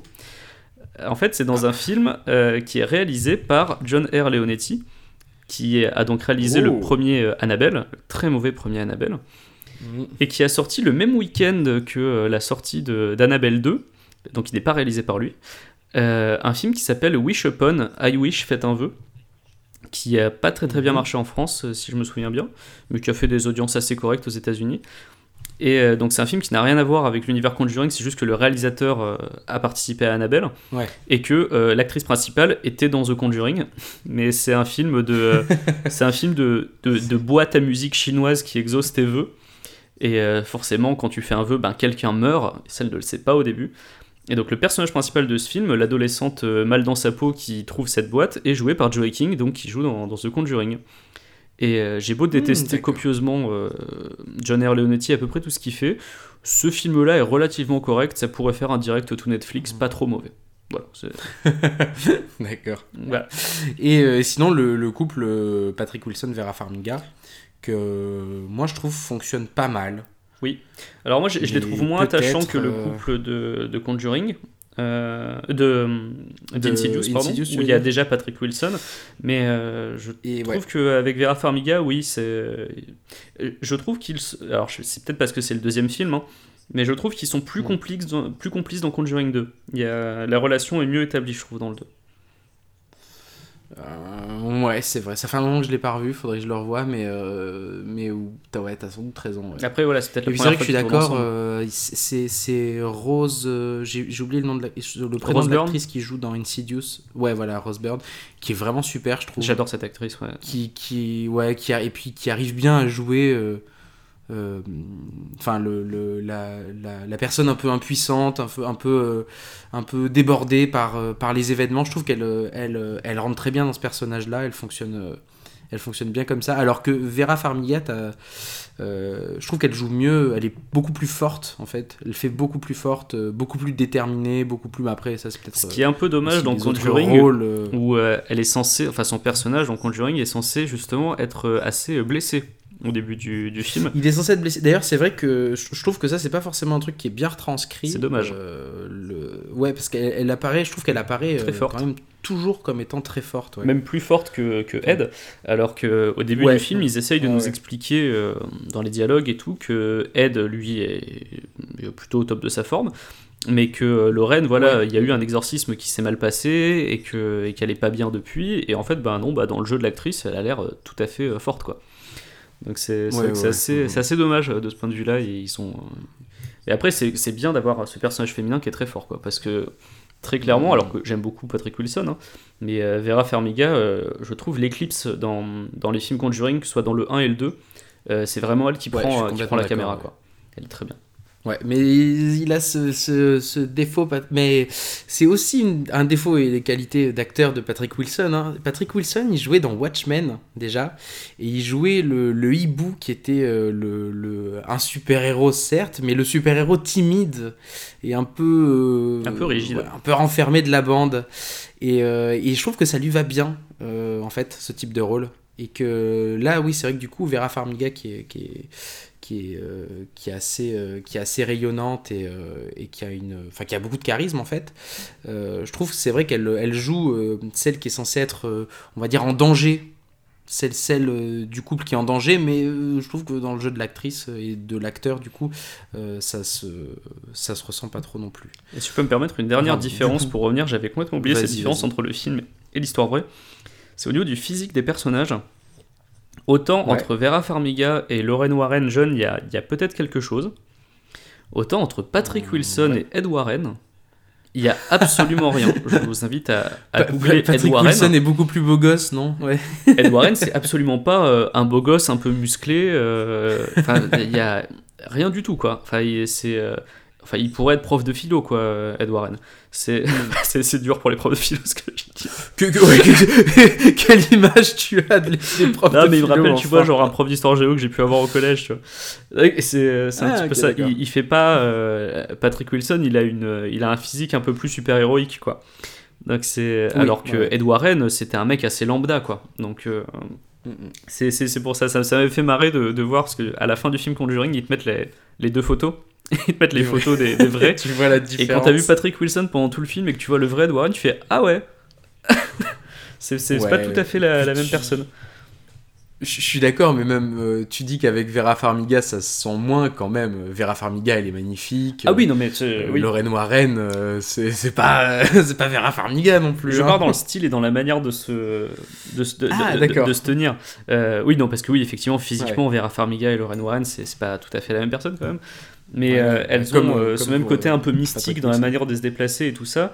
Et je trouve que chez Ed Warren, il y a un côté un peu plus vrai. bonhomme euh, que chez Patrick Wilson, qui lui a un rapport assez, euh, euh, comment dire, a- a- Ouais, assez ouais, noble, tu vois, dans la manière de, de se déplacer. Et oui, aussi physiquement, Ouais, c'est oui, c'est pas, pas tout à fait la même chose. Mais bon, ça, ça, ça vient aussi du fait qu'on est sur un film hollywoodien où euh, on glamourise un peu tout le monde.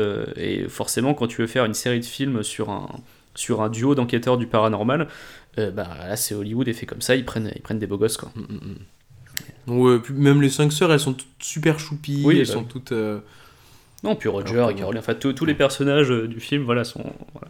C'est. C'est. un des. un- on va dire que c'est hollywoodien. C'est hollywoodien, ouais, voilà. Ça aurait pu coller un peu plus hein, à la réalité des, des faits. Est-ce qu'on a d'autres anecdotes sur le film? Oh, je crois qu'il y en a une qui se déroule aux Philippines. Ah oui, effectivement, oui. Qui se déroule aux Philippines, et oui, parce que certains cinémas, euh, du coup, on fait, une, euh, on fait appel à des prêtres Oui, ça, euh, catholiques pour bénir ça les spectateurs. la- ça m'a oui. rappelé les, les bordels qu'il y avait eu à la sortie de l'Exorciste en salle où les gens se sentaient très mal. Ouais, non, là c'est c'est chaud. ouais. Aux Philippines, où effectivement ils ont fait appel à des, à des prêtres catholiques pour venir bénir les spectateurs avant le film. Euh, parce que euh, certains d'entre eux avaient, euh, et là je cite, ressenti une présence négative après avoir vu le film. Ils se sentaient pas bien, donc ils avaient besoin d'être bénis avant, quoi. Histoire de, de voir le film en étant le, le mieux équipé euh, spirituellement parlant. J'ai trouvé ça assez rigolo. Tout le monde avait son petit crucifix, tout le monde avait son petit truc pour. Ils sont très croyants hein, aux Philippines, hein, donc c'est c'est Ouais. peut-être pour ça. Et Dans le film aussi, hein. Dans le film aussi, effectivement. Et, euh, et ah oui, j'avais une dernière anecdote, je viens, je viens de la retrouver. Euh, pareil, hein, c'est un truc que j'avais trouvé sur IMDB, il me semble, où euh, toujours dans, dans le bullshit marketing autour du film sur les, sur, les phénomènes paranormaux qui se seraient passés. James Wan dit qu'il a été témoin d'un truc bizarre. Il dit qu'il venait d'adopter un chiot et qu'un soir où il travaillait sur le script, le chiot a eu un comportement étrange. C'est-à-dire qu'il regardait un petit peu partout dans la pièce, il se mettait à fixer des endroits vides, il se mettait à grogner sans raison, et c'est tout. Ah oui, c'est vrai que les chiots sont tout de suite. Non, ouais, bon, non. Venant d'un chiot, ça n'a- rien d'étonnant. Hein. bah oui, là, a peut-être jamais vu de petit chien, je sais pas, mais Bah, euh, c'est- un chien c'est euh, que de c'est grande taille, chelou, oui, en tu effet, vois, qui communique peu- là-dessus en mode euh, ouh, c'est un truc super étrange. C'était un chiot, il s'est mis à, à faire des trucs de chiot. enfin bref, c'est cette magnifique anecdote qu'on va, qu'on peut-être passer à la fin de l'émission. Euh, Oh oui, je crois qu'il est temps. Alors, bah, euh, question rituelle, euh, mon cher Charles, euh, est-ce que ça colle hein, à l'histoire? Ben, ça colle si euh, ça dépend de, de votre point de vue et si vous croyez au témoignage des, des Perronnes ou non. hein. Euh, Si euh, vous y croyez, oui, c'est plutôt fidèle, avec tout, un, tout le truc de temporalité qu'on a du coup évoqué, le fait que l'histoire vraie se déroule sur beaucoup plus longtemps. Et le fait que les Warren Là, sont des branques aussi dans, dans la réalité Et le fait, que- ouais, voilà, et le fait que des Warren, les Warren sont en effet des, des branques, et que là, en effet, ça, ça- pour les besoins sans doute cinématographiques, l'action est euh, dans le temps. Les Warren sont euh, un peu plus héroïsés, en tous les cas, en effet, leur, euh, leur carrière est un peu plus mise en valeur. Mais si vous ne croyez pas, euh, et vous auriez plutôt raison, j'aurais tendance à dire, au témoignage des Perronnes, et ben évidemment, ça, ne colle à rien. Ça ne colle à rien, c'est de la fiction. C'est euh, c'est de la fiction. Disons que ça colle à une histoire qui est déjà une histoire. Mais après, on est, plus, euh, on est presque plus dans, dans une adaptation littéraire au final. hein. C'est- de- un petit peu ça. De me dire. hein, euh, Mais après, c'est voilà. c'est plus. Quand, quand tu lis ce que, quand tu lis les, les propos d'Andrea Perron, bah, selon elle, ça s'est vraiment passé. Donc pour elle, son bouquin, ce n'est pas une ouais, fiction. ouais. Euh, pour beaucoup de gens, ça peut, c'est plus une fiction. Enfin, c'est vrai que quand tu le lis, ça ressemble à une fiction. Mhm. Mais pour elle, c'est, pour elle, c'est la réalité. C'est ce qu'elle dit. Donc on va lui. Donc on va dire que pour nous, pour les besoins de l'émission, ça colle. on va- voilà, ça colle à l'histoire d'Andrea colle. Perron à peu près. Et est-ce qu'on adhère à ce film? Et, et ben oui. Ou j'ai envie de dire oui, carrément, euh, carrément, c'est bien fait, c'est un bon moment, je trouve que ça fonctionne bien, euh, c'est efficace euh, sans être trop bébête, ça joue pas trop sur les jumpscares, enfin sur les jumpscares disons en abondance, il y a une bonne tension qui se met en place tout au long du film, il y a des moments plus ou moins ratés, on l'a dit, hein, enfin pas forcément même plus ou moins ratés, mais qu'on a nous plus ou moins aimé, euh, comme la scène d'exorcisme qui est un peu euh, hors de propos et qui d'ailleurs, euh, on, l'a souligné, hein, mais même pas, ne s'est même pas déroulé. Dire qu'ils auraient peut-être mieux fait encore de, coller à cette, à cette euh, réalité de la séance de spiritisme qui tourne mal, euh, plutôt que d'inventer un exorcisme qui au final dénote un peu de, de- du, du reste du film, mais en dehors de, de quelques, De- quelques menus défauts. D'autant plus que ça je, précise que dans, par rapport à l'histoire vraie, que euh, Ed Warren n'avait euh, pas le droit hein, de, d'exor- de- de faire des exorcismes. Euh, les, Ouais. les exorcismes, c'est quelque chose d'assez réglementé. euh, on en a parlé dans l'épisode sur l'exorciste. Euh, Ed Warren n'étant pas prêtre, il y a des monologues, mais il n'est pas prêtre. euh, alors, il avait le droit à certains passe-droits parce qu'il avait des connexions assez fortes avec l'Église, donc il avait le droit de faire certaines choses que j'ai plus en tête, mais en tout cas, les exorcismes n'en faisaient absolument pas partie. Donc, euh, non, non, si le, le vrai Ed Warren ne connaissait pas le rituel Romanum, il savait pas faire ce genre de choses, quoi. Donc, euh, donc ça, voilà. Mhm. Encore, faut, faut encore le préciser, cette scène d'exorcisme est entièrement fausse. Mais bon, si elle n'avait pas été là, euh, c'était compliqué de finir sur euh, les Warren qui sont virés à coups de pied au cul, alors que c'est censé glorifier leur carrière, quoi. C'est un Ouais. peu plus compliqué. Exactement. Et euh, pour revenir C'est sur le... une bonne conclusion. hein, Juste pour, Ah juste non, pour revenir sur le, sur le tu- j'aimerais juste donner un conseil Ah, si, euh, si jamais vous avez l'occasion, alors je sais que des fois il y a des projections qui s'organisent, euh, des, des rétrospectives, ce genre de choses, si vous avez la possibilité de voir The Conjuring au cinéma, euh, c'est beaucoup Mm. mieux euh, parce que je me, sou- je me Ouais. souviens avoir eu un très très très bon souvenir de la première fois que je l'avais vu au cinéma. Euh, un peu moins sur DVD et là bon bah, forcément j'étais sur un écran beaucoup plus petit donc c'est le film fonctionne toujours mais moins bien et je pense que c'est un film qui prend toute sa mesure notamment grâce au, au plan extrêmement large de, de James Wan qui font monter la tension c'est un film qui marche très bien au cinéma pour rendre hommage voilà à ce au- au- à la manière dont les plans sont composés et à la musique qui est hyper importante dans le film Ouais. Mm, mm, mm. C'est vrai, c'est vrai. On en a fini J'en ai fini, c'est bon, c'était juste le dernier détail que Allez. je voulais ajouter. Et oui, parce que ça commence à, dur- à- à durer cette histoire, hein, mine de rien. J'ai l'impression que nos, nos épisodes Ça inspirés de Ferrell durent de plus en plus longtemps. Voilà, on va aller sur un podcast de deux heures maintenant. Euh, un petit mot pour vous dire que vous pouvez nous retrouver sur les réseaux sociaux, euh, sur notre page Facebook euh, Inspiré de faits réels, sur notre compte Twitter. oui, at IFR Podcast. IFR Podcast. Et euh, évidemment sur iTunes, sur SoundCloud, euh, lâchez des coms, hein, comme on dit. Euh, Allez-y. Donnez-nous Mettez votre des avis cinq sur étoiles, euh, mettez voilà, des 5 étoiles sur Facebook. Le plus important, mettez des 5 étoiles sur iTunes. C'est là que, c'est là que ça compte, visiblement. Euh, sur, ou, sur, sur SoundCloud ou, ou ailleurs.